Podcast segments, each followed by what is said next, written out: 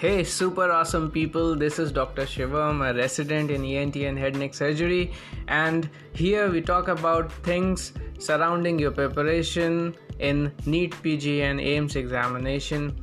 Now, a lot more things during preparation depend upon what is the mindset with which you are preparing, how much faith you have in your abilities and in things you are day- doing on day to day basis Many people you will see are surrounded by thoughts and feelings of competition with others.